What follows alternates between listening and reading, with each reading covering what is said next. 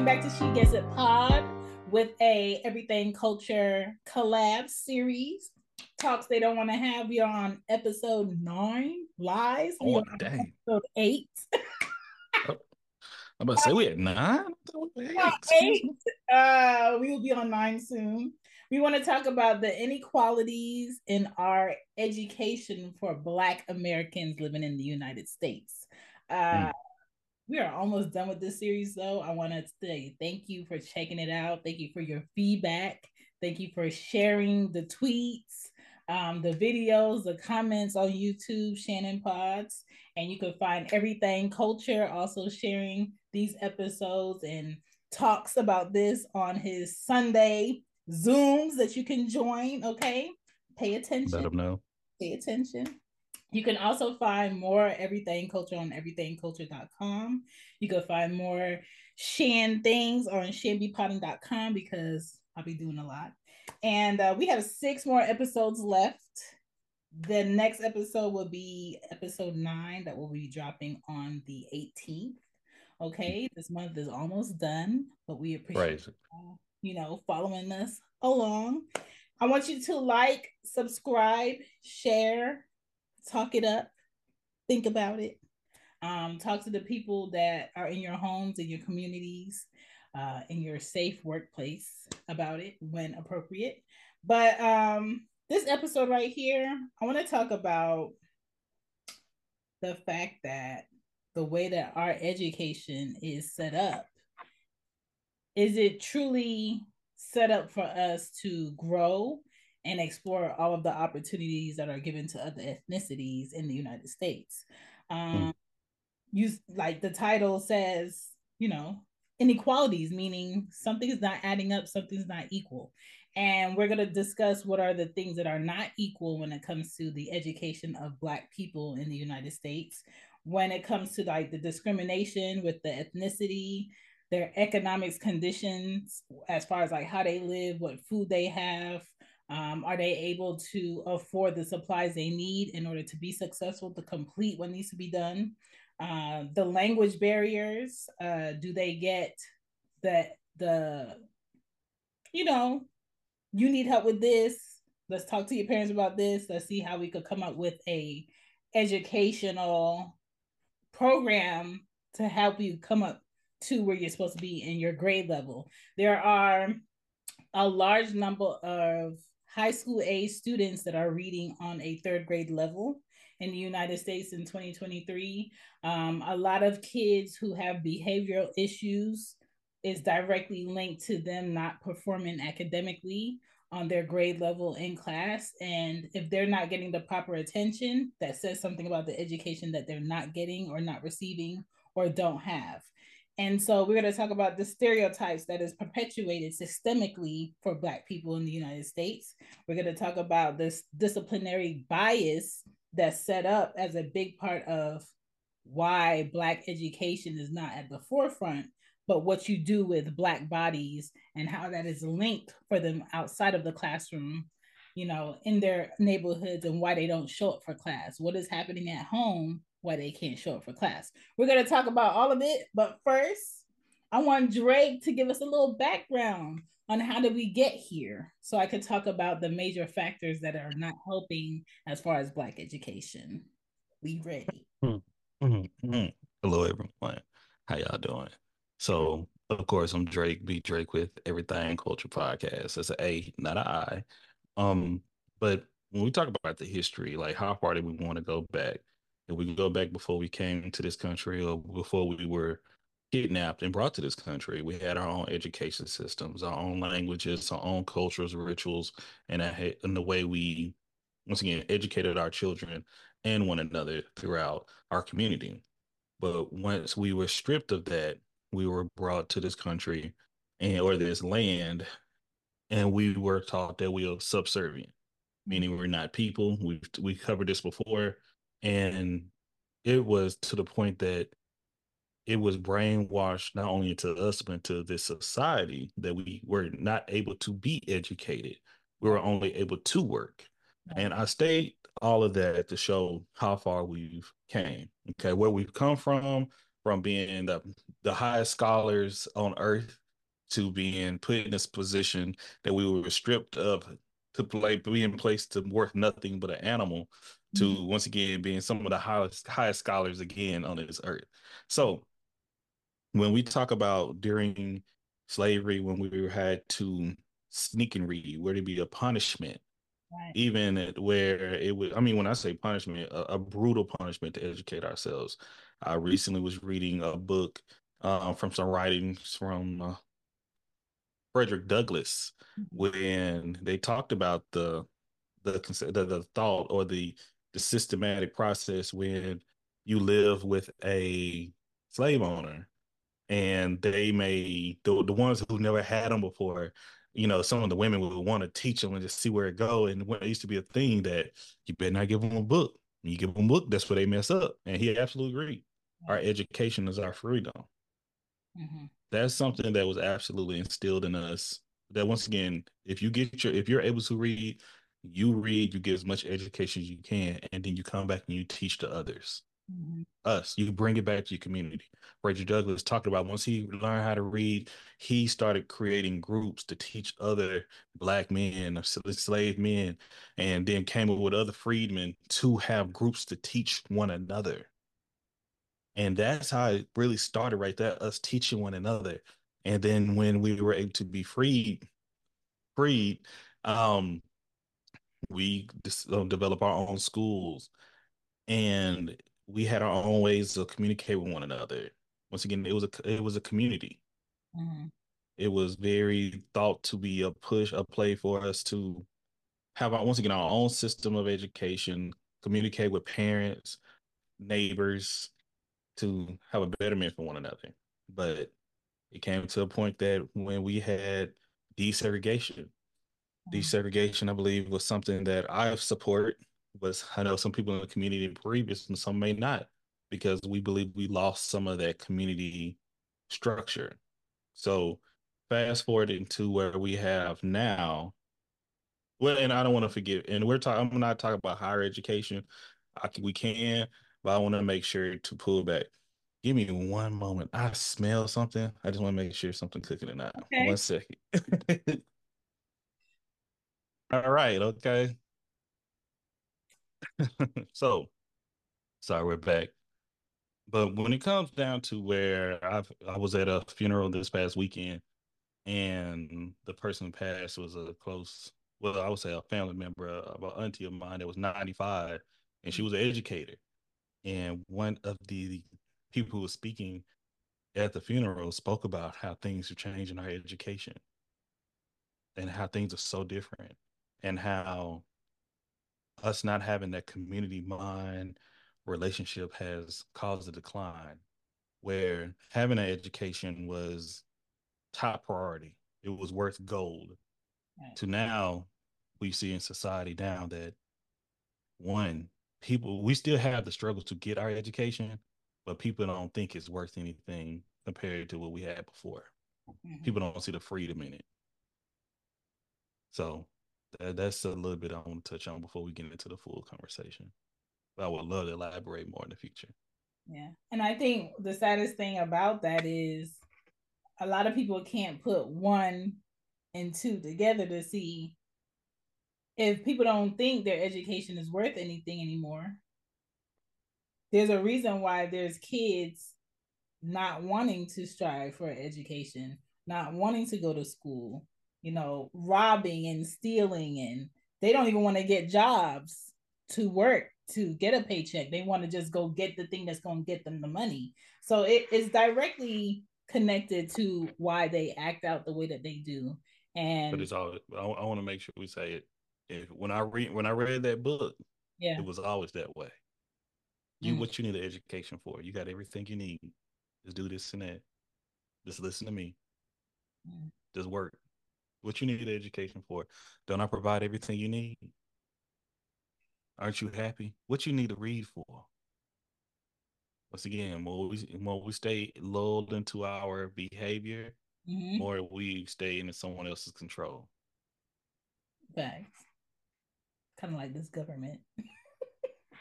I was. Uh, I, well, you can put that on repeat. What I just said. yeah, you know, it's it, it's this constant hamster wheel of if you go and help yourself, we're not going to help you at all. But if you don't want to help yourself, we'll give you crumbs so you can stay on this constant. Mm-hmm. But um, it benefits me for you to need me. Right. You, I need you more than you need me, but I'm gonna make you feel like you need more, need me right. more than I need you. Hope and I'm feel, saying that correctly. And feel less valued in the process, so you don't strive for better. Um. Okay, so I did a little bit of research. Um, I'm gonna make what's a lot a little bit, but a child's education um, being good depends on five major factors of what I think we should focus on. And it would be number one, their access to a quality education. Number two, healthcare quality, because a lot of the care that a child is getting, how they feel, how they think, um, what problems they are dealing with individually will reflect on why they can't pay attention or um, why they can't form their words correctly or why they can't probably write, you know? Number three, the healthy environment, neighborhood, or community that they live in, if they live in one. And number four, the economic stability of their parents, because your parents should be the people who are providing for you. But there's a lot of kids out here who are not raised by their parents. Some kids are raised right. by grandparents, some kids are raised by their uncles, their aunts, or uh, foster parents. Government. You know, yeah. So we have to really think about all these streets. Okay. That too, that's a factor. There's a lot more um was it houseless people? Underhouse. Underhouse people. Um out here, I was just talking to somebody yesterday where they were saying the numbers of people who are without homes in New York is is crazy right now. Like you go outside and they're everywhere. Um, New York, L.A., San Francisco, Seattle. Right. Um, what was it? Portland is right. a high number. Yeah. And how the kids are really good at not being seen. It's not that they're they're not there, but they're good at not being seen or blending in. So they don't have to get picked up or told to move or they can't be certain places. Uh, number five, the parental involvement that the kids have with the schools and the teachers. Um, one thing I like now as a mom is I don't have to wait for a call or wait for a paper to tell me what's going on with my kids. There are websites I can log into, see my kids' assignments, their grades, their attendance, the notes that their teachers leave. There's um, apps like Class Dojo where you can text the teacher directly, hey, this is going to happen today, or hey, Anya or Ari might be, you know, dragging today because they were tired, or I have them on meds, just giving you a heads up, or I'm going to pick them up early today there are better ways to fast communicate with a teacher than you waiting for that progress report and your child doesn't have the grades that you think they should have and they're not you know performing properly. You should stay in conversation with your teachers. And if you can't get in a conversation with your teachers there's nothing to go up there when you drop them off. Yes. Hmm. so are we blending number one and number five together we can. I'm, I'm, just, I'm just trying. I'm following your lead. I'm following your lead. We can. Um. Okay. So let me touch on number one. Okay, because uh, you just, I'm, I'm, I'm, because you, I'm ready. I ain't trying to throw you off though, because I'm gonna get okay. deep in it. You so, me? I say the access of quality education that Black Americans have is a major factor because in each state in the United States, um, there are rules that you have to follow according to your zip code, according to what school your child can go to. And every school has a scale of performance on uh, what are the test scores, what are the reading levels, what are the math levels, and um, basically the supplies that this school has with an XYZ budget, right? Absolutely. And a lot of it's based on on on what? Well, not gerrymandering. Is that the right word? Taxes, um, redlining. Um, making sure like it's almost segregation to another sense, but segregation with income, with um right. socioeconomic status. Right. So pre- predominantly, if your child lives at this part of Atlanta, for exa- example, they're only allowed to go to these schools. And the right. way they tell you if you're allowed to go to those schools are based on your address. Right. Within that zip code, you have to think about okay, is there a bus line if someone doesn't have a car? Um, can the majority of people here afford a car? Can they drive? Um, what are the streets? Is the community safe? Um, is there well lit lights for children to walk to the bus stop? A lot of bus stops here in Atlanta are pitch black by the time children between first grade and, and fifth grade need to catch on the bus. And then you have the high schoolers getting picked up at 8:30 when it's broad daylight and there's sun out. And I don't understand who thought well let, uh, let me help you out with that. So did you ride the bus coming up? Yes. i remember you saying so you rode the bus coming I, up. I walked i rode the bus i rode a bike but you rode like the city. You you you was Philly. Y'all got. Do you have like a school bus system? In Philly, I never took the school bus. I walked. Okay, I then let's let's let's erase that. Then you you, you didn't take the bus when I'm talking. About. You didn't take the school I bus. The, okay. okay. but you can't say the that. school bus is different than a metro bus. It is very different. In Maryland, I took a school bus. Okay, so in Maryland, how long did you take the school bus? Um, third, fourth, fifth, and sixth. Okay, so you took it. Okay, you took the school bus. So mindful, when we rode the school bus, they would flip the schedule. So, like for instance, half the year we'll be picked up six o'clock in the morning, something like that. The other half of the year we be picked up at eight. It's not about the grade. With us, it wasn't about the grade level. It was mm. about the um where you live, like on a route.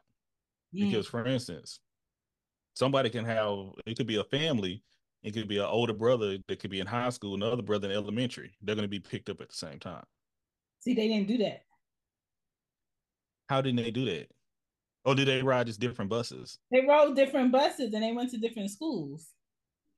See, for what we had, so I know we talk about once, once again we talk about experience. but we had we mm-hmm. had elementary, middle, and high schoolers on one bus.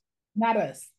And but it, but there was several different buses going at the same time, and because it was you know the amount of schools we had at where I was from. Right. So yeah, we had all, three could be on the same bus, and okay. usually, you know, the elementary set in the front, the middle set in the middle, and the high school setters in the back. So now with the girls going to elementary school, that's how their bus is set up. But there's their whole school is only uh first grade to fifth. Mm. So and that, well, we had well we had for schools we had the elementary school that was one through 5 mm-hmm. Then we had well kindergarten through five. Then we had a middle school that was six through eight, and then we had a high school nine through twelve. But you know, pulling all the way back because we're, we're we're throwing in economic stability of parents too. They kind of been slid into this conversation. Mm-hmm. So we just to go touch on one, um, the access and quality of education. I gotta share experience. I've been to a plethora of schools. Okay, I've been to predominantly white. I've been to predominantly black. I've been to um, multiracial schools where it's like a, a strong blend of everyone, and I, and I can say just from my experience, yeah, but I gotta say from my experience yeah. that it was a certain point when I went to predominantly black schools, I did get a different type of education. Mm. I had more, I felt like I had more love and attention and more access to community and culture. As far as I felt like the teachers may have cared about my quality of life and expect uh, and expected, and I had a more better relationship with my parents too. Like mm-hmm. they care more about my behavior yeah. and how I treated one one another and how I maneuvered around. It was like a lot more conduct. Yeah. They care about my education too, but I had some of the I didn't have as many resources I had at the black school compared I had to the white school. But at the black, predominantly black school, I did have some teachers that or some resources they didn't really care. They would just feel like they was there just there to get a check. Okay. But at the white school, I mean, had tables were not falling apart, chairs are good, all book new books, um, like educate. It was like, and I had more stability there mm-hmm. too. I had more resources. Like once I said before on the show that I had a speech impediment. I used to stutter and I couldn't roll my R's, so I had to mm-hmm. attend speech. Mm-hmm. And I'm a public speaker now. okay, you know all those things that I had, I was that was resolved when I went to the predominantly white school. Okay, mm-hmm. but I went back to a predominantly black high school, and we had certain resources, but it was a very much of a different dynamic of how society treated me going to that predominantly black school. Was it like predom- you should already be able to do this already? This is what I keep doing that. Um, this is what needs to be done. No, no, no. Even though I had the education and we it, it was kind of like how propagandists treats it that your hood, you go to the black school, you got this, this, and that. But really, we were educated, we were hardworking, we studied, we were focused, and yeah, it wasn't as bad as people try to make it out to be compared to the brown, and I'm talking about the high schools. For my early education, uh, it was helpful for me going to predominantly white schools. And later education, it was helpful for me going to predominantly black schools and education. I'm just saying. Until I and I'm not and I don't know if we want to talk about the collegiate level, but I'm just talking back from the grade schools one through twelve but my access and quality of education was very clear um, in my town. I'm from East Texas, where I'm from, okay. and the black neighborhoods are not always predominantly um, profitable or in you know the highest income. I lived in, I was in poverty. I would say from first to eighth grade and halfway through eighth grade, I went to like a middle, lower middle class, the middle class black neighborhood, and I saw saw the difference in that too. So it's so weird. Um, I went to school a lot of places. I went to school in Philly, which I felt the support that you were talking about. Um, I told you a little bit about me, um, them having a program called the African Village, where it was its own organization where they can discipline you a different way. They can teach you more about African culture while giving you life skills while you learn. And the way that they taught is like I'm supposed to teach you this, but let me tell you this also because you'll learn this when you go to fifth grade, or you'll learn this when you go to seventh grade, or you'll learn have to do this in adult life. It was like life skills and your um standard academics. And then after that, we moved and we were in Baltimore, Maryland. And I felt the shift because now I'm seeing um more Hispanic kids, but I'm in a lower income area because for a long time my mom was living at a women's shelter before she got her own place.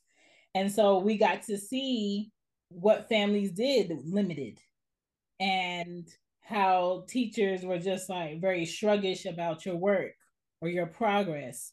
And, and let me help y'all out. We grew up in the 90s. We we we yeah. 80s babies, but yeah. we 90s kids. Okay. Right. So we gotta say when is this happening? yeah. Snapshot for you. Yeah. And so when we moved to Laurel, Maryland, that's when the school bus was introduced to me for the first time. And um, those teachers, that's when I got speech because my mom was sending me back and forth to Jamaica. And I was yeah. I was writing in that accent um, because I thought that's how you're supposed to do it. So I went to speech from I want to say third grade up to seventh grade. So you were going to speech for a different reason from how I was going to speech.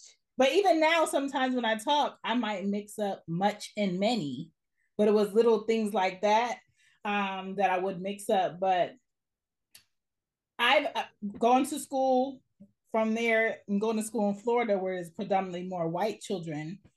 It was very much okay. This is your supply list.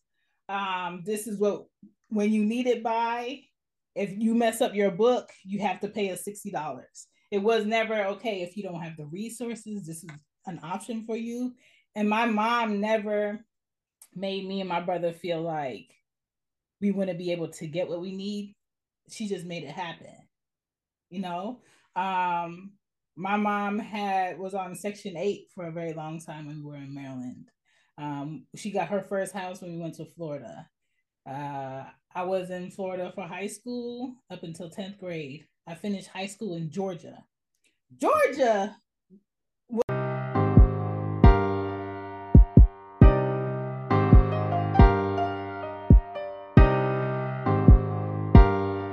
Thank you so much for checking out this podcast. My name is Chan, and Drake is on this series with me. You can support the shows anytime you like by leaving me a review, a comment, sharing the show, or purchasing some merch from everythangculture.com or She Gets It Shop. Now back to the show. It was shocked for me because I was getting teased for speaking proper English in the class. The kids were like, Where you from? Proper. American English. Oh, right. Oh, where you from? Why you talk like that? I'm just like, talk like what? Why you talk like you white? And that's where I was introduced to someone telling me I talk like I'm white because I'm pronouncing things how it's supposed to be pronounced. Finna was introduced to me, uh, finna go. Um, and sometimes the teachers talk like that. So it was very much okay, we know and, and a lot of the teachers in Georgia would split the kids in class. So they would say the riffraff sit at the back because they don't do no work, they don't complete the assignments, but you're not like them, so you can sit up here with us. So this is the right. assignment, and it's kind of like you have the whole class of everybody, but you're the teacher is automatically refusing to invite those kids to learn the lessons because they're already showing pushback and they're not showing they're trying to get them. And it, a lot of the classes were like that. And so i saw the differences in how teachers were teaching them. I saw it was rare that i saw parents come up there for that kid that keeps going to the office. Um, that kid that comes in head to toe with the freshest clothes the newest j's and no pencil no paper no backpack. Um, mm-hmm when you do the popcorn read and the teacher picks on a, a student, they can't read or they're stuttering, and it's just like, okay, skip you. And it's just skip like, it's sorry, like, like it was very struggleable, and I learned like, yeah, I'm here for X amount of hours to get an education, but if I don't get it, I gotta get, I gotta go home and get it myself. There's no resources or nobody cares in this school to make sure I'm on point on how I want to be on point. And then you started to gravitate to those kids that you felt, oh, your parent cares about your education too. Okay, cool. We can have a conversation. But that's usually how I go. Yeah. Right? That's that's I think that's cross um any ethnicity, but we're talking about black folks right now, y'all. We're talking about black folks, black folks right now, black folks right now. Okay. Yeah. um so access to quality of education. I'll pull it back to that. Mm-hmm. One is having the ability to get these things. Yeah. And is that at the school? Do you have the books? Do you have? Did they? Did you ever? I, I had to go to a school that we had to share computers. You know, everybody had to, some somebody some people had to stick to the side because I came up when you had to learn. We had what was a typing that class. Test, you know? It was times you had to do a yeah. work. Uh-huh. Yeah. Let yeah. me tell you. So I started that like in the fifth grade, fourth grade, I would believe. Once again, how if I break it down, I went to uh, a mix kindergarten and first grade, mm-hmm. a um, predominantly black second and third grade. No, I take. Let me put that back. I went to a mix kindergarten, a black first second grade, a white third fourth fifth, and I, am saying predominantly. Mm-hmm. Um, went to a, but in fifth grade I went to a black for like a, like a strong community black. So when I stayed with my daddy for like two, six weeks, maybe three, six weeks. And so I stayed. So then I, but I came back in the middle of fifth grade to my white uh, elementary. Then in the sixth grade, I went to all predominantly, was six, seven, eight, went to predominantly white, high school, all predominantly black. Then I went to a PWI for high school. And when I was learning typing, okay, computer class, whatever, in the fifth grade, I when I transferred to Como, I can Como, I think Como Preparatory School, and I came in there. I knocked. I didn't know. I'm just doing the work. I was quiet, you know.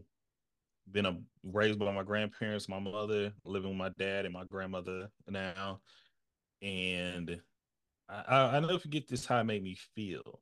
I know if it was one girl kept looking at me. She probably was flirting. I didn't know better, but she kept like, it was just something about you I don't like about you. And I'm like, ma'am, I don't. I'm just chilling. You know, I'm not used to yeah. girls being so aggressive where I'm from. Um, two, um, in the computer class. Mm. Once again, like for instance, if it's 20 kids in the classroom, only it's 10 computers. So we had to take turn like 30 minutes out of the hour, like who's gonna rotate and use the computers. Yeah. So I'm like, and I had to deal with this, and I had Rice. That like I went to a white school called Rice. All right, let's tell you that. But then I never forget the first. It was the first day. Yeah. I want to say the first day I knocked out the first two weeks of work. Mm-hmm. And the teacher even everybody I was like, and I was like, no big deal. I wasn't even bragging or anything. I just just more advanced. I'm like, I'm done. Mm-hmm. Teacher looked me up and down like, well, well, Mr. Drake, you're done then. Nothing else to do. I don't have nothing for you. You do what you want to do now. Yeah. And I was just like, as a guy, like, why you got, why you got that? I felt a little attitude. What's happening with that? And all the kids gonna look me sideways. And I'm like, that was first. I'm like, man, maybe I'm. I don't. I think I was just smarter than them. I just started saying maybe it was just a different type of environment. Mm-hmm. And when I went to go live back with my mother and my grandparents, I was behind. I was just that short of time. I was left behind. Yeah. So I just show that it goes back to the access and quality education. So now let's fast forward. You know, I, I don't have kids myself, but I have little cousins, I have nephews and nieces and things. And I just peep game about the access that they have. Like you were just saying, like they have tablets. Schools give them laptops. I, I had the laptop from school. I mean, all these things. And I know if they were giving out like computers, like they didn't have laptops, they had computers when I was younger. I didn't get one at the school I went to. But it was just so fascinating how much these like kids have access to their work as well. And I'm hearing they don't even give out homework anymore either. What is that going on? But they get homework, but they don't get challenging homework. Like now it's known with the teachers that the homework is you could do it. We're not. See, I, am saying all this right here to lead into my point, talking about the parental involvement. Yeah. Man, you got all this leniency and all these resources and access, and your kid, you still ain't on track with your kids.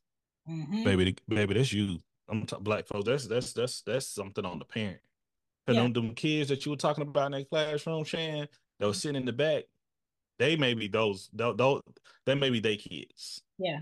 Okay because like you at, at, a certain point you got to break that cycle too. You do. That's all I'm saying. You know, you have to break cycle. Home, it's a relationship. Your kids come yes. home. You want to ask about their day. You want to ask them about the work that they did. You want let, let me tell you, I'm sorry, I'm gonna cut you out. Man, my my not my only my mama, mm-hmm. my grandpa, my grandma, and my uncle. Like, what you learned today? Tell me what you learned.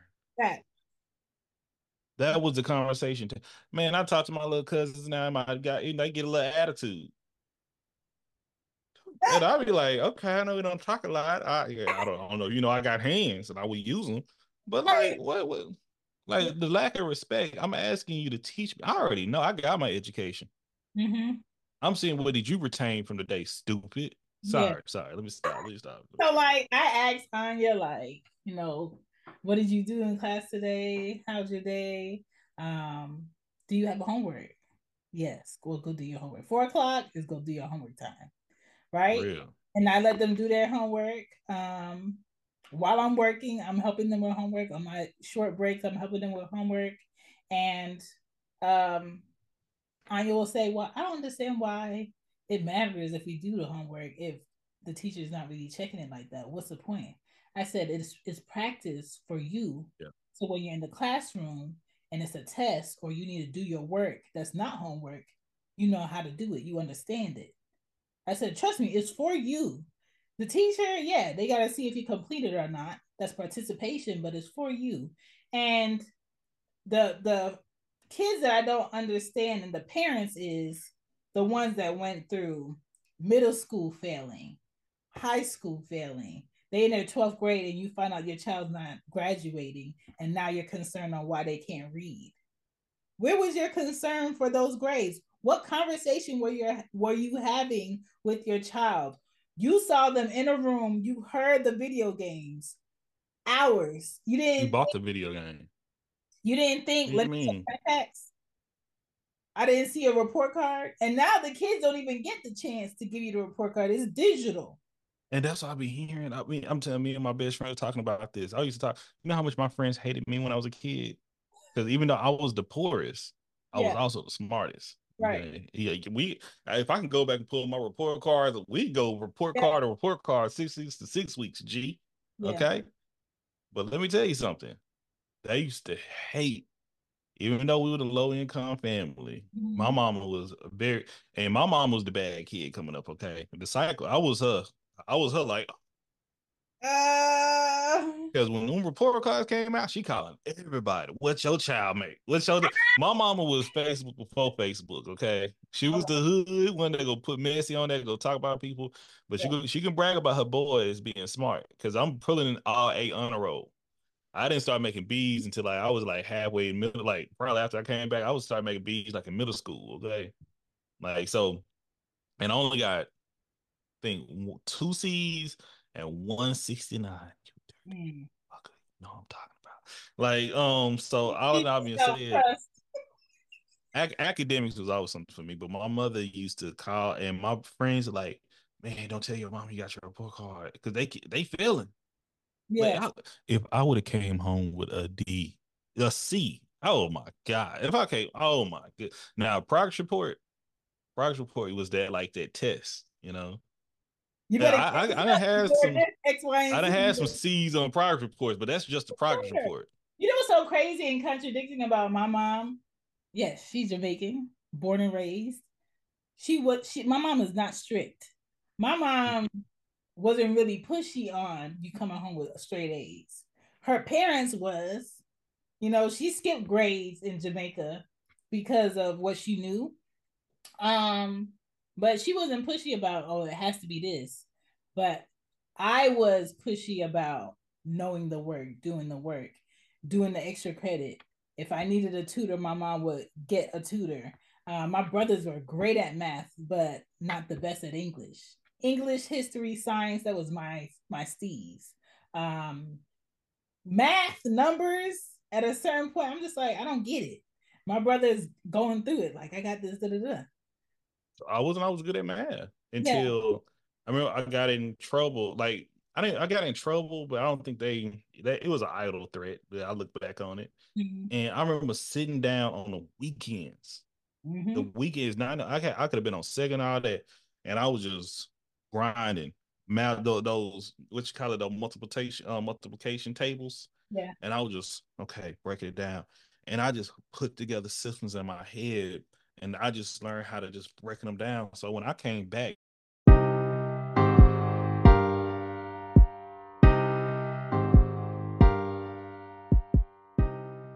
like after a month or two of doing that, I was a genius on it. You know, in a Jamaican household, if you with the wrong auntie or uncle, oh, you want to go outside, you need to do and recite times tables one through twelve, and then you could go. So I, I had some aunties like that in the, in the Black American household. Yeah. Once again, it's all we're all connected, but that's the involvement that we yeah. had. Right. Like now, I look at my little cousins. We just joking about spelling bees just a second ago, like yesterday, Chan. I, and I love what you're doing with your daughter, but parents kind of shield their children from that type of testing and just give them everything they want without working for it. And I believe that hurts the child in the long run. And it hurt when it hurts the child, it hurts our community, it hurts our society in total. It's bigger than just me and you. It's they get this belief that they don't have to try, they don't have to push for it. Absolutely, absolutely. So I just want to be mindful that you have access and it's right there. It's right here for you to look at it, right here for you to utilize it, and you can ignore it. Yes. You can pay your bills online. You can have the money to pay the bills, and you just don't.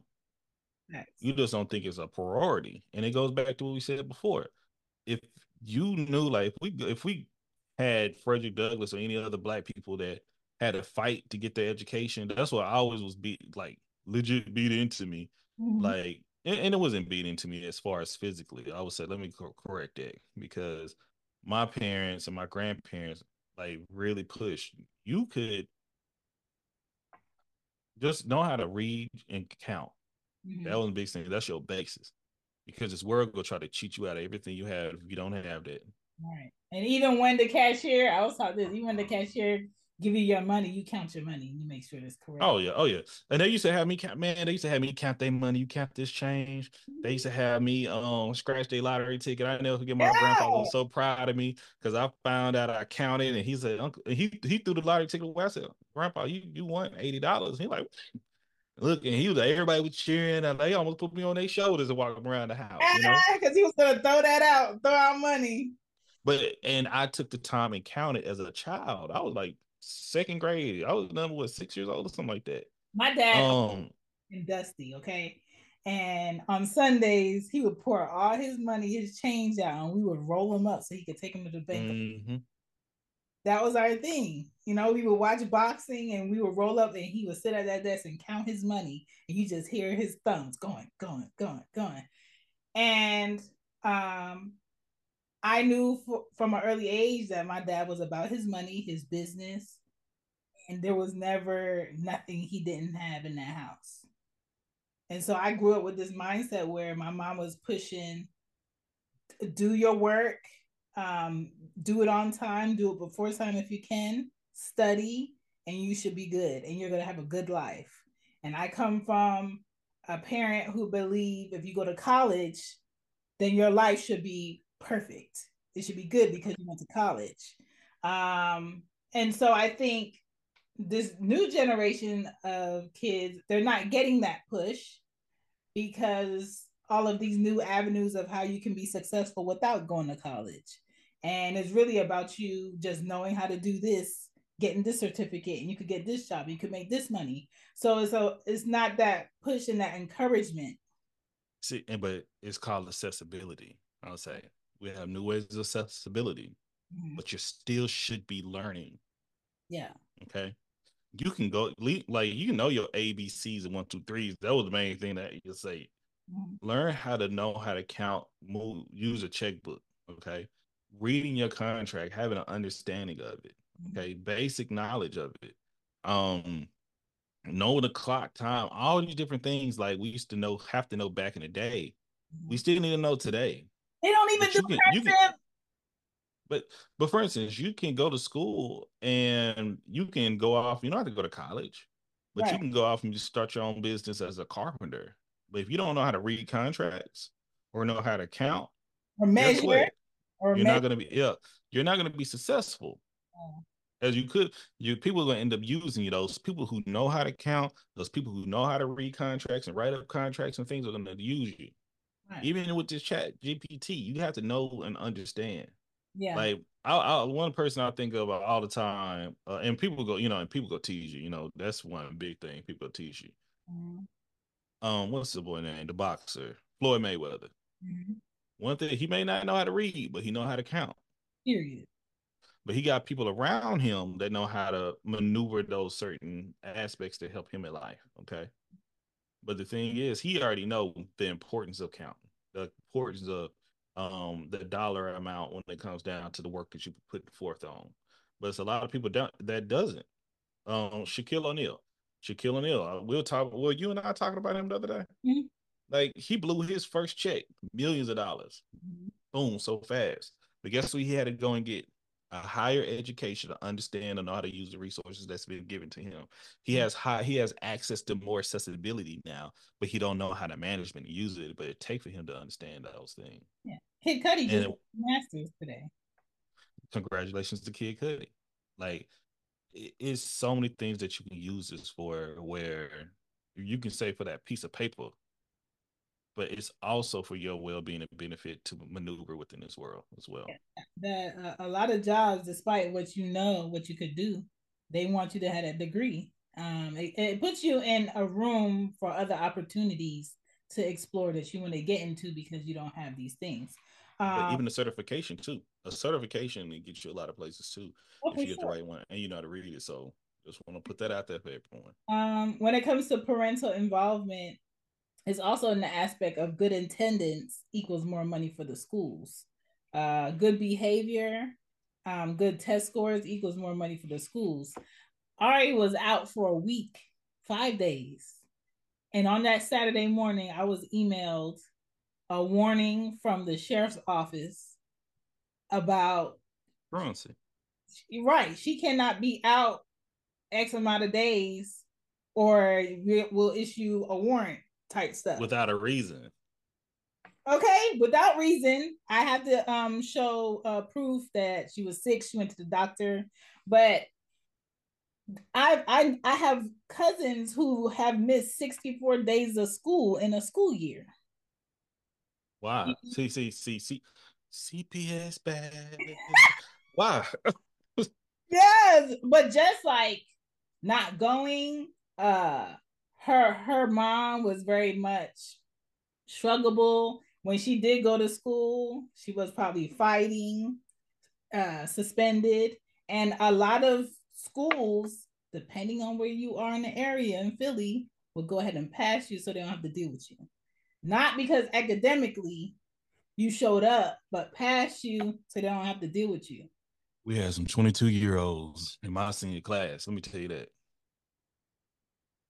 In Florida, there was a limit. If you over 18, you can't be here. You gotta go. Oh no, no, no, no. We had some grown folks. They had them then until they started making them um they had some alternative schools and you can flip flop and get your credits together, you know. But yeah. no, you you can get your GED or you can try to graduate from the school, but all those things, it's like because once again, school is such an impactful thing um in society. Now, if you're homeschooling your kids, homeschool them. It's it's I know the steps for that. My mentee was just in here. He was homeschooled for a bit, you know. Mm-hmm. Well, his brother was. His brother was homeschooled for a bit mm-hmm. and got his GED. It's processes for it. But I've worked with kids that were allegedly homeschooled. They were getting homeschooled, but they did not know how to maneuver anything in the real world. Yeah, that's looked up as looked at as child abuse to a sense. Because socially, you have to take them out to interact with people. You got to take them on field trips. You got to. I had a 12 year old that didn't know how to tie a shoe. 12? 12. Once again, now when we so once again, we I ain't gonna try to veer too often that way. Yeah. But education in school is important. And I can tell on these applications from Twitter, TikTok, IG, Facebook. I know a lot of them on Facebook, so I don't stress so much, but they wasn't paying attention to school. No. They in their thirties and just find out. Did you know the president don't have the power like he has? and they, why didn't they teach us this in school? But they did. Uh, we, we sat in the same class together. Thirty year olds, forty year olds that don't know the three branches of government. Mm-mm. I say that feel like it's struggleable. Executive, traditional, legislative. They feel like there's only you know two sides when you go vote. Oh, I know, but that's but those, but that's just what we have, you know. But yeah. that that's the when people get passed on through. Yeah. You know, and people are tired because you got these parents, you got a lot of parents. Once again, the parent parental involvement. So a lot of like a lot of parents get involved in the last minute in the fourth quarter and their thing is in panic mode and they're in there they could have been bullies. They want to bully the teacher. They want to bully the superintendent. A lot of them are. I mean we get no. to see it randomly on tiktok and instagram when a teacher decides oh. to take a call. I and, see it in real life. What are you talking about? I've seen things where i'm like yo i talked to a family member. They were bad at that's what you mad at the teacher for. Mm-hmm. I say this in front of them and their child. What you mad at the what he he she didn't do what they needed to do. Yeah. Crazy. Yeah.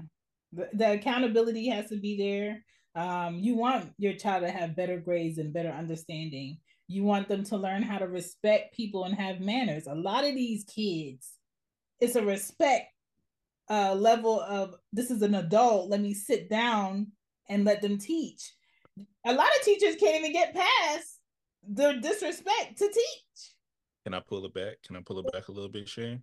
Yes. I know we, we we have so can we we can talk about the I can I'm you know kind of we going. I'm gonna start throwing the healthy environment, neighborhood, and the family community with all this what we're talking about. But that's what's so crazy. The parental involvement matters a lot. This is under that.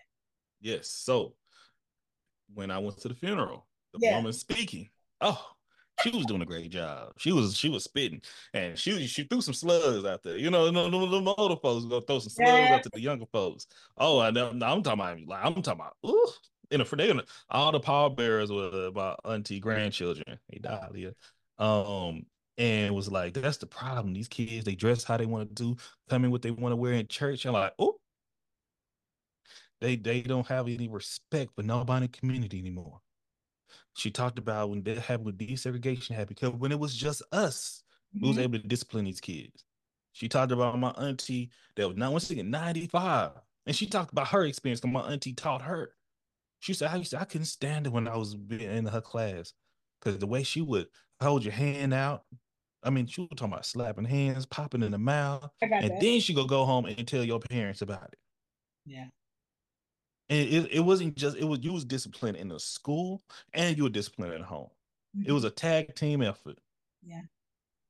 Even if I didn't like it, but she made me a better person. Yeah. She made sure I was as too. And when something else and outside of the community tried to offend us, she was our, our champion. Yeah. Because you, you understand trying to get to know that child's character. So I, I um I'll talk about I had two Miss Taylors and when my kindergarten teacher was there. Okay. And if y'all heard me anytime I talk about my kindergarten teacher, I love me some Miss Taylor. Okay. I had another Miss Taylor in high school. Okay. Now Miss Taylor, Miss Taylor in elementary was sweet, kind, just awesome, awesome, awesome. Mm. Now, and I and I never that never wavered for Miss Taylor in kindergarten, but Miss Taylor in high school, mm-hmm. she was a little mean. Like, no, it wasn't. It was middle school. Miss Taylor in middle school. She was the actually the computer teacher. She was the typing teacher in middle school she was different. She was mean. She a lot of my friends like I don't like that OB and all this and all that. Yeah, blah blah blah and all that. So I went to go live with my auntie.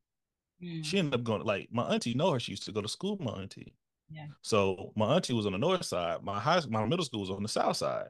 So Miss Taylor lived on the north side. So my they taught she said you get rides home from Miss Taylor. And I'm like, I guess I don't like Miss Taylor because blah blah blah. She always be yelling at us, be on this, this and this. Man, Miss Taylor was what she just cared about us. Yeah. She just cared about us. And and I used to have to check my friends, like, hey, I need to chill out on her, man. She really, she really better than what y'all trying to put out to be. Y'all are the ones really messing up. Mm-hmm. She really care about us. She really be watching us. Hey, don't be doing this around these folks out here because kids can't see what they're gonna be up against for that teacher. Exactly. Yeah. Exactly. And that was hey sister, like I was shooting with my sister just joined live. Sorry, to, uh, sorry everybody listen to us. But that was one of the biggest impacts that you could see is that community connection. Mm-hmm. And now that community connection has been dissolved yeah. to a point where the parents don't respect the educators, the educators don't respect the parents, the teacher don't respect, I mean, the kids don't respect either one. Yeah. So now, when these kids, a lot of these kids, they get to the point of adulthood and they don't want to claim adulthood, but you've been playing in adulthood since you was in middle school. Right. And now you really out here and you lost in the sauce. Right. And you say, I want to go back to my childhood. No, you just want to go back to being spoiled. You was doing it like, and, and I'm not saying this is across, and I'm not saying this is across the board, but this is it's higher than it should be. Yeah. I would definitely say that. Yeah. I would definitely say that. It, it's to the point where it's you know I ain't even gonna mention their name, but a certain um former community activists, you know, social media celebrities mm-hmm. talk about this. We don't want to have these conversations. That's why Shannon and I are having the conversations right here. Yeah. Unless we're doing something stupid, y'all listen to the most ignorant people that's on that's available through through media. Ignorant, loudest. I mean, could be wrong.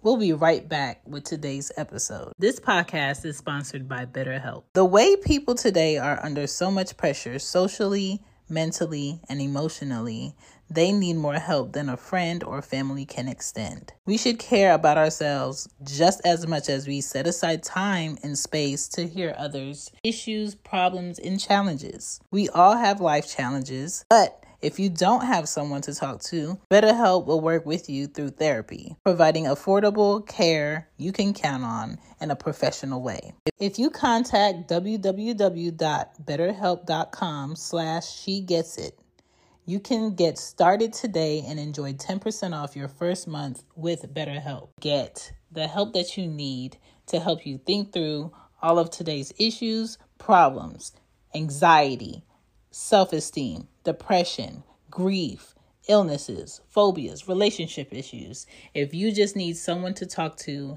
in those late nights, those early mornings, in the middle of the day when everyone else is working, BetterHelp is there to provide you assistance. Don't neglect yourself with everything that's going on today. We all have life challenges. Do not be ashamed of it. BetterHelp is there to help. Now back to the show.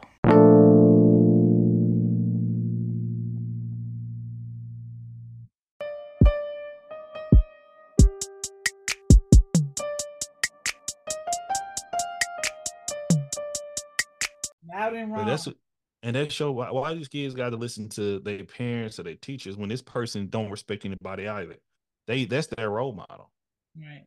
Because we uplift that and we make them our champions. They make them the voice of our community. Right. And the people in um our neighborhoods now and the environment that your child is in, um, and the community that they live in, what do their homes look like? You know, how many of your kids' friends that they spend the most time around, you know their parents, you've been at their house, or you introduce yourself, or y'all exchange numbers, or y'all in conversation. Um Follow what they put on social media.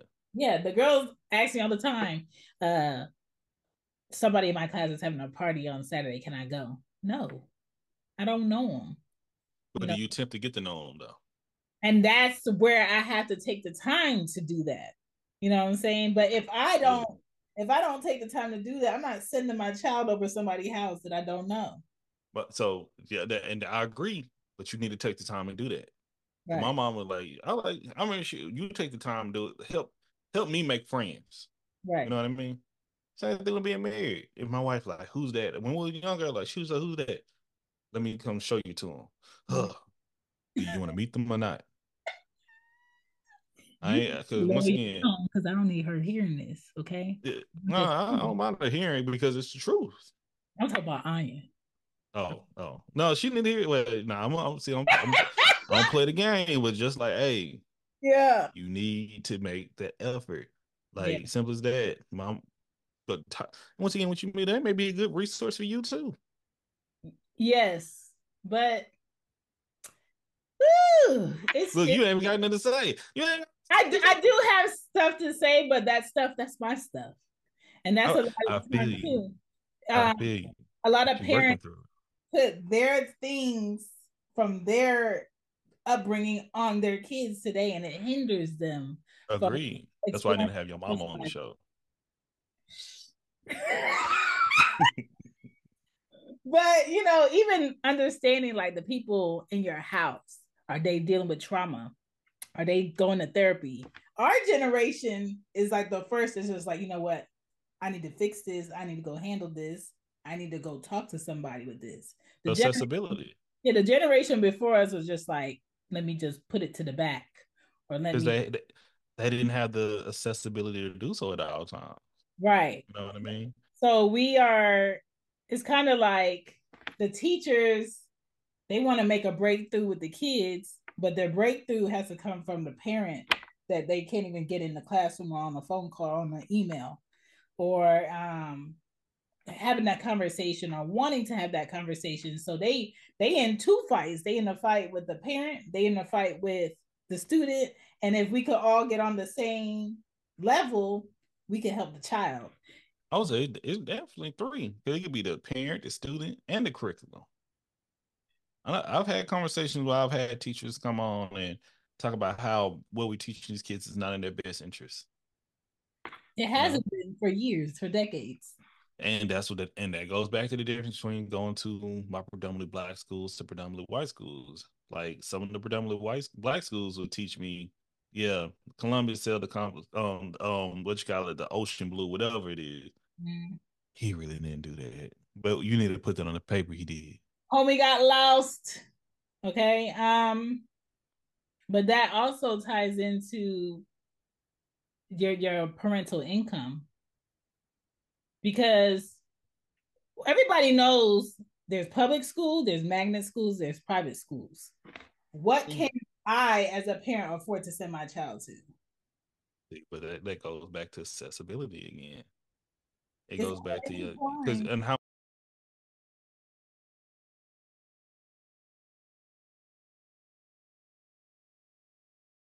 much sacrifice you want to make for your kids. You know yeah. what I mean? Yeah.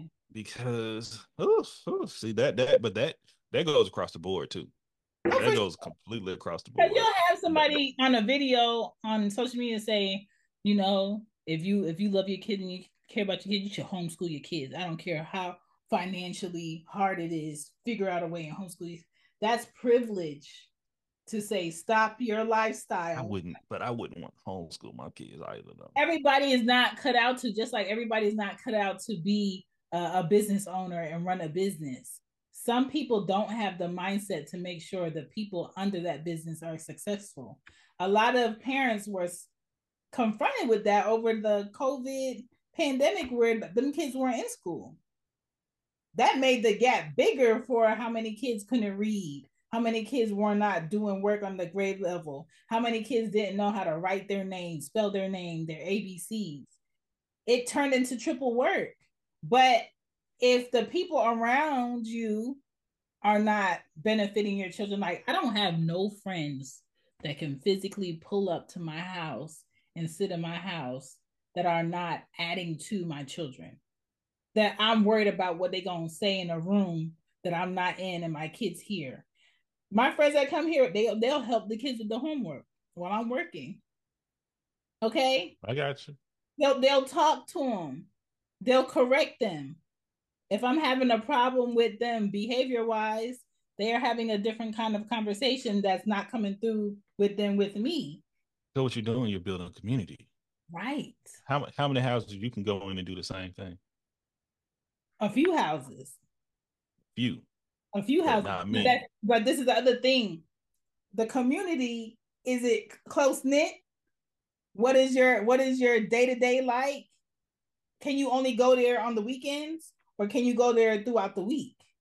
I think a, a lot of how we grew up is our aunt was on the other block or grandma was here. And you know, if your parents are working, then you could go to such and such house. Now it's not set up like that. You know, thank God I have a brother that has a business. When I go to the office, he could pick the girls up because it's four minutes from his business and they could stay at the office. If that wasn't the case, guess who's coming out of pocket for a sitter five days a week every month for two kids? So now it's a bit different. But it's not only the distance and so we got resource, we got tablets, we got FaceTime now. Oh, for sure. You know what I mean? We got so many resources we can help teach these kids and be a relationship with them. But it really goes on your relationship and what you what you you already said what you allow in. Mm-hmm. Okay. Because and how you guide your children as well. Yeah. Because I got some family and it was it was before me. I'm not the one that's like this, but you got some kids that oh they just gonna be misbehaved. They don't care. Mm-hmm. I ain't gonna take my time too much with them. Mm-hmm. Especially when their parents don't allow them to be redirected. Right. No, nah, I'm not even going to engage with. I'm gonna save my breath. Mm-hmm. But you got some that like, hey, can you talk to my kid? Absolutely. Me to take to get some ice cream? Let let let me mentor. Let's help. You thought it was all good getting ice cream. Now I'm about to talk. Yeah, yeah, straight up. But then you got the kids that want to talk. Yeah. They want to absorb. They want to sit in the front of the class. Yeah. That was me. You know, and it's not always that the teachers, like for instance, I wouldn't. I never put any like my cousins or family members step back. I let them make their choice. Mm-hmm. My door is always open. Yeah. But I've been through my life where I I spill over and I share and I try to pour into someone else's cup and they don't want it. Mm-hmm. Why am I waste this energy, this knowledge, this care when I have someone that's over here like more, please? You know right. what I mean? Showing up and being consistent. So yes, I'm gonna try to feed into the one. And like, and some people may feel like, well, why didn't you? I did. Right. But what you wanted me, you wanted me to put you in a chokehold and force it down your throat. I'm not gonna put all that energy into it. Right. But it's here. Right. It is here. Now, if you find somebody else that want to do that and have that last out and all that, y'all got it. Mm-hmm. I'm not that type of person. But. I like, but if you come to me, you want to learn this, this, if you want to like podcasting, if you want to like, baby, my pleasure. My uncle, my uncle asked about podcasting. He in his mid seventies. I got him. I already got him a microphone. I got him all this, and I'm gonna come over there and like, hey, I'm gonna call him down. Like, hey, let's set up a date, and I'm gonna show him all this stuff, and I like, and all this stuff is his yours too. Mm-hmm. That's how I set people, and that's elder. That's how we treat each other. That's how we should support one another. It's a you constant learning and wanting to learn. Uh, and it's community. It's accessibility. I have the resources to purchase these items and give these items away. Right. I have the someone, and I want to be involved with them. Once again, we're talking. I'm not a parent. This is me just being a community member or a family member, you know. But it comes down to like the respect, communication, and consistency. Again, our pillars. Right. We show each other respect. We communicate what we need with one another and how we can get here together, and we be consistent in how we treat this and how we um follow through with one another. And also knowing, yeah, y'all related. This is your family, but the way that they raise their children in their household might not be conducive for mine. So yeah, it's probably a house where well they are home. Yeah, they are home, but they not the home established that you need to be in. You know what I'm so saying? It's, because, a it's a different culture in that household. Yes, their door is always open a little bit too much. Our door, you gotta announce yourself. You know what I'm saying? I, I, I have households that I'm related to where their door is open and anybody walk through there. I don't want to know that anybody could I walk. never forget. I had a cousin. She walked through my back door one time without saying nothing. I'm like, "What are you doing?" Like I was, like we was having a house party and like we was like you know you throw a house party. She showed up early. and She just walked in the house without ringing the door. But hey, couldn't folk, hey y'all, baby. I was if I was in the bedroom, all I'm saying, like I'm gonna look like. And but, you could do that to my family's homes. But that's what I'm saying. In certain places, you can do that. House, none of these doors you could come through. That's a problem. It was in Third Ward, Houston at that time. When well, I was in Third Ward, I was in um, I was off West Orem at the time, still adjacent to the hood. Yeah. Nah. hey, hey, hey. so it's wild. Okay, so next point I want to go over since uh Drake done made one in five. One. Um let's talk about this healthcare. Um yeah, I want to talk about the healthcare. Um, talk about it. The quality of health for Black Americans. Um, an equal education outcomes start with how does your child feel? How do they think? Um, are they comfortable? Are they getting what they need at home before they come into a classroom? And just knowing like this is not a Montessori school. There's not eight students in here, there's 24. And all kids don't learn at the same level, don't learn the same way. And I think a lot of children were put in certain classes a lot of times as Black children because they were dismissed or that teacher didn't know how this child learned or took the time to figure out how this child learned to go ahead and access them. And so a lot of times kids go to school and they have um not the best grades or they're just not getting it and you and you find out in the ninth grade that you was dyslexic the whole time you know what i'm saying you find out that the way that you calculate numbers in your mind is actually on a gifted level and for one of my brothers, um, the youngest one, it wasn't that he was lazy in class. He wasn't challenged, so he didn't care. He went into the class, he did what you did in computer class, finished the work, and he goofed off. And so what got looked at more was his behavior over his schoolwork. You know what I'm saying? And so if you have a teacher that has a bias to black children in the classroom and they only see their behavior and not how they learn and the level that they learn that and what work can I give you to challenge you to make you want to focus, then it's going to be like, oh no, your child is misbehaving, X, Y, and Z. Speech. How many kids are in the classroom that need to go to speech that aren't in speech? They did. How many parents care that their, their child need to be in speech? And I want to be mindful that oh, my kid is not being challenged that way, they act this way. It doesn't apply to everybody's child. Right, it doesn't. not the eyes. it doesn't. Wanna, I, have heard that before, and I'm like, no, no, no, no, no. Yeah, but you that. know, some kids might have sleep disorders. Uh, some kids might have poor vision, and because and we, they, like we talking about health, hunger. That may be hungry too that goes back into that too. You know, the kids may be dealing with bullying. They may not be wearing clothes. They may be. It's so many aspects that go into it. You know, so many. And if we talk about just poverty and hunger, you cannot focus when you're hungry. Chan, you've seen me even as an adult when I'm oh, hungry. Like Drake doesn't stop the pod because he need to eat. like, yeah. Yeah, I ain't trying to hear all this. Like, hey, wrap it up, wrap it up. Like, like gotta eat, baby. Hey. But that's real. Have you been? Have you been hungry in the classroom? What facts? Have kid? you been sleepy in the class I'm talking about? Oh man, yeah, and not and like whatever it's domestic violence in that house. Well, yeah. It's so many aspects, and it goes back into the what's going on in the household matter, yeah. in the community. Um, I've seen you know, fire alarms and things. You go outside, somebody just got unalive.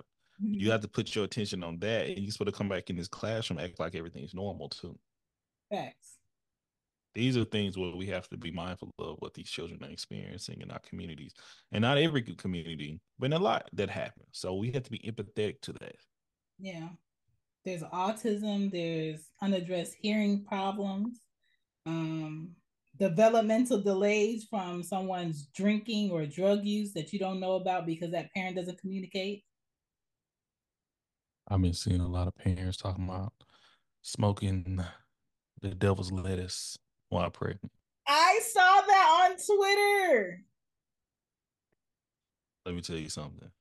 I'm, when I first moved to Seattle, cool. I was at an event. I volunteered. You know, y'all know me. I volunteer a lot.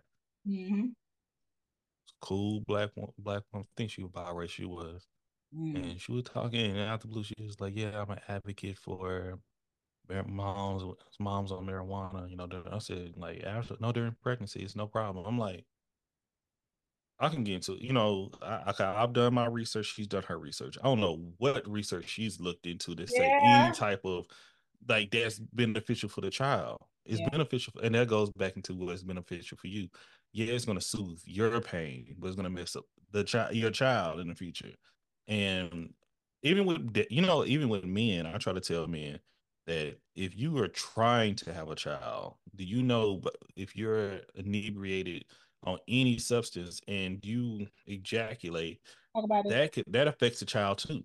Talk about it. That that that plays a part. A lot of okay. uh, diseases that your child has is linked to the father drinking, the father um, smoking cigarettes. It's a lot of things, and they think, oh, it's the mom not taking care of herself. No, it's you're a part of this too. So it, it goes hand in hand. So if yeah. it's if he's doing that while he's in the act, because you know, like the and it has with the man, his health matters, but a lot of that is on the day of too, yeah. because we reproduce just like y'all have every month, we have every day. Once you know, once again, I go into the science of it, and it's once again, y'all, y'all can Google all this. It's available. Yeah. But but if you're out and about, y'all know y'all out partying for birthday or New Year's, and y'all drinking, y'all, you know, doing everything else, and that is the time when split splash, you know, you know, skeet skeet skeet skeet happen. Yeah, that is what you putting into that. Now, even if the woman she's clear, but that started it off right there. Yeah. But if you know, if the man wasn't doing that, and woman, y'all have the longer term, yeah, that affects. Well, I never forget a mother was um this is me, she already I'm CPS. I'm well, I was a CPS at the time, was child advocates, but mm. go out do a visit. She take she I never forget, she had a bottle. I can't ooh, I cannot put that on camera. Uh, she had a she had like uh, a a bottle of prenatal pills and a bottle, I mean, a pack of cigarettes right next to each other. And I was like, Lord, let's take a picture of this. Oh my god! And she was dead. And we asked, like, you get pregnant, you smoking. Well, ain't nothing wrong with my other kids, and I smoke during theirs. Yes, there are. There are plenty of issues with your other children, man. Like you just don't want to own up to it. Like you have a child with a cleft lip. You have a child. All these things go into, but you know, and and I've, I've and I've once again in me, I've taken child development. I've graduated in psychology. I've taken child development high school, junior high. I mean high school, junior college, and college. I work for CPS. I've had continued education on these things, and I'm not a woman, but I allow women to teach each other about these things. Yeah. But I, I, that's why I educate men. But no, if I if I'm with a woman, you're doing it. No, you can't. No. And I've done an episode on Cozy Woman podcast about men's health and how that affects children man. But all these things going into it, it's it, it's it, it cause it starts there. Yeah. And, and I'd be so upset when these kids be messed up later in life, and they be like, "Oh my god, I don't know what's wrong with them." I remember what you was doing. You know how many times they said with some, even with my mama. Okay. And my eh. parents, I always say, "Well, she wasn't using when she was with you." What? like, what? Hey, hey, family members, y'all gotta chill out. Y'all be saying some wild stuff at times, okay? Y'all be wild. That's crazy.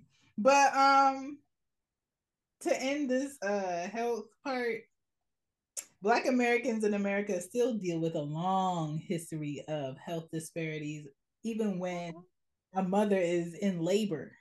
You know, I'm in Atlanta, Georgia, we're the state in the United States with the highest death rates of Black women dying through childbirth and through their trimesters.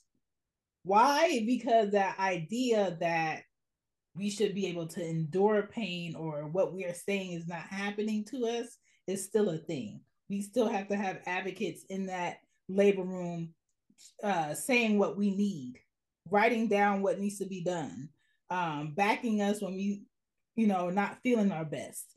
And so you got to pay attention to that with your kids too. You can't just send them to school and put it all on the teachers. Mm-hmm. You can't just think that they're going to get everything they need out of that classroom. It's not going to happen. I'm tired. I'm exhausted every day. You know what I'm saying? I'm always making sure the girls do their work. I'm always making sure they have project money, making sure they have what they need for their field trip, making sure their supplies is up to date. If they don't have this, I'm calling their dad and saying, hey, they need X, Y, and Z. It's a constant thing. And if I can't do it, I could call my brother. If they can't do it, I could call a friend of mine. Like it's a community thing. I didn't raise my two daughters by myself. Mm, say that. Okay. There are a lot of people involved on what they have when they have it how they get from point A to point B. And so you can't keep having children and thinking you're going to be able to do it all because you're not supposed to do it all. And that goes for two parent homes too. Yeah. Be clear about that. Because yeah. I, I grew up in a single. I grew up consistently throughout. I grew up with my grandparents, and I grew up with my mom, a little bit with my dad, did my auntie, but all throughout, it took a community to raise me. Right effectively raised me. Right. I know cats. Look, I sound old now. I was born in the 80s. I know guys that was raised by both their mother and their father, and they don't know how to do a quarter of what my mother or my auntie taught me. Because guess what? Even though I was raised by women, they involved me around men that they trusted within the community to get things done. My like I, I didn't learn how to change oil from like of my father. I learned that from my mother making me go out and watch somebody else do it. I didn't learn how to plunge. My mother taught me how to change tires, plungers, uh, like plunge toilets and sinks, all the day. And guess what? This is before the internet. Mm-hmm. But when it comes back, it takes a community to teach each other this. Yeah, I'm into a lot of young. That's why I put on. I, I, I'm I'm not a daddy, but I done fathered many of these fellas and young ladies out here. Right. But when we got that image that we don't need anybody, I think that's the way when we start to lose. Right. Put your pride in the wrong place. Mm. I had to learn that with my first one. So when the second one came, I was just like, help, SOS. and, and, and it helps your ch- kids too. Your kids are going to learn to ask for help by seeing you ask for help. Mm. I think a lot of us in the Black community have our pride in the wrong space. And when you're raising kids, you don't get a second chance for them to be in the third grade. You don't get a third chance for them to be correct. If no, they, I, say, I, I know some people that you, you don't get a second chance for them to be eight again. You know, they might there be you, you can't be eight in the third grade but one, but you can't be nine right. in the third grade. I'll tell you that. Okay, I, pay attention and take advantage advantage of those milestones. You know, yeah. yes, the technology is in the house, but they don't always have to be on the technology. It's your job to create a boundary. It's your job to create a bedtime. It's your job mm-hmm. to make sure they have books in the house, dictionaries in the house. Shout out to my partner Dunny. But previous guest Dunny, I talked to him over Thanksgiving. Mm-hmm. They tried to put a diagnosis on his son. He like, I'd be damned. Mm-hmm. He stepped up his priority. He prioritized his child over yeah. other things to make sure his child what he needed books, if he needed you know, tutoring, any extra classes, he made it happen. Yeah. He didn't make no excuses to make results. He just didn't sit there and let them okay. Right. No, he said, nah, not my child. Yeah, they will move your kids where they want to move them. And depending on at what age they move your child, your child if you allow them. Right. Your child might be stuck in a position all the way up until they are out of school and you can't do nothing about it. Right? And there are certain so, jobs that kids that turn into young adults can only get because of the education that they have. The, the pay that they will get will be not equal to the pay among their peers because they don't know what they need to know to say I deserve more. To ask and let's, and let's pull it all, all the way back. They would do it because that's how they were meant to hold us. Yeah. It was a point I said before that we were not able to read or understand. It was a point they did not once again they did not believe we can feel pain or we had a higher pain tolerance.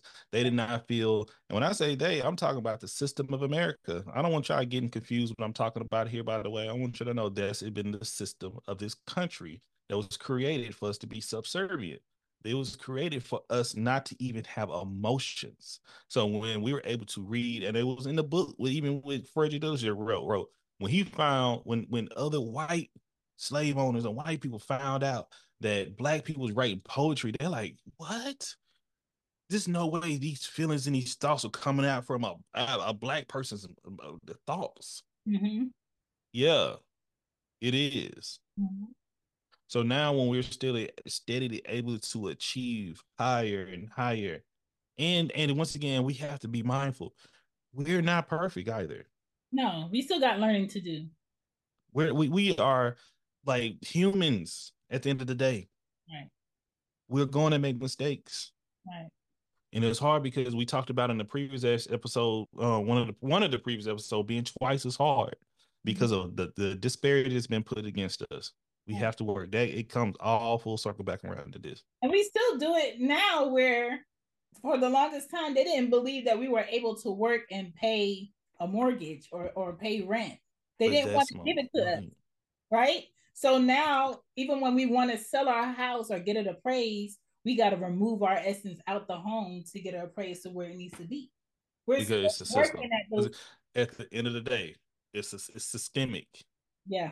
It is uh, when you understand it's when people say, "Well, I'm not racist. I'm not that." You have no choice because it's the system that you are participating in. Right. Am I making sense? Right. That is like me being the man. Like if I would, I'd be, but I'm a black man. I tell people oh, there's a difference. But do I get certain perks of being a man in previous? Yes, I have. Mm-hmm. And that's why I say be mindful of that. Yeah. But you know things are changing. But I know. But you, but if I that's if I if I could choose to be a part of the system, mm-hmm. if I don't hold other men accountable, right? Or I still play around. I know that, but it's so detailed how you can use your privileges to make that change necessary recognize your privileges, even if you like them or not. Mm-hmm. Utilize them and move them in a way of people need to make progress. Right. But that's just me. And that's it. You know, better education, better pizza. Sounds just so good. but thank you, Papa John's. yes, for listening to another episode of She Gets a Pod. We were talking about education. Your education is an, is it very important, even if you don't go to college or you're in high school or you're in middle school. It's your time, and you know, please research what's new coming up. I think a black woman just created a toy to teach children coding. I'm gonna see about getting that for the girls because that's something mm. that's gonna be a part of their everyday lifestyle by the time they graduate and they want to look for jobs. You know, you constantly have to be on top of what's being taught to kids probably not in your income bracket and how can you start with yours all right thank you for listening to she gets a pod you can check out everythang culture. oh thank you for listening to she gets a pod and everythang culture okay yeah, yeah. yeah. together. You can uh, check out Everythang Culture on everythangculture.com, Everythang Culture on your favorite podcast app. And if you would like to donate to either podcast, you can. We appreciate it. And please like and share the show. We will be back next week with another one. Okay. As you can. Shout out to the Reading Rainbow. I think that's the problem. They don't have the Reading Rainbow anymore. Like they, they have, they got a whole bunch of stuff. Like, are we? When you stop here, record, I'll start talking. I know how you. you you won't post it. You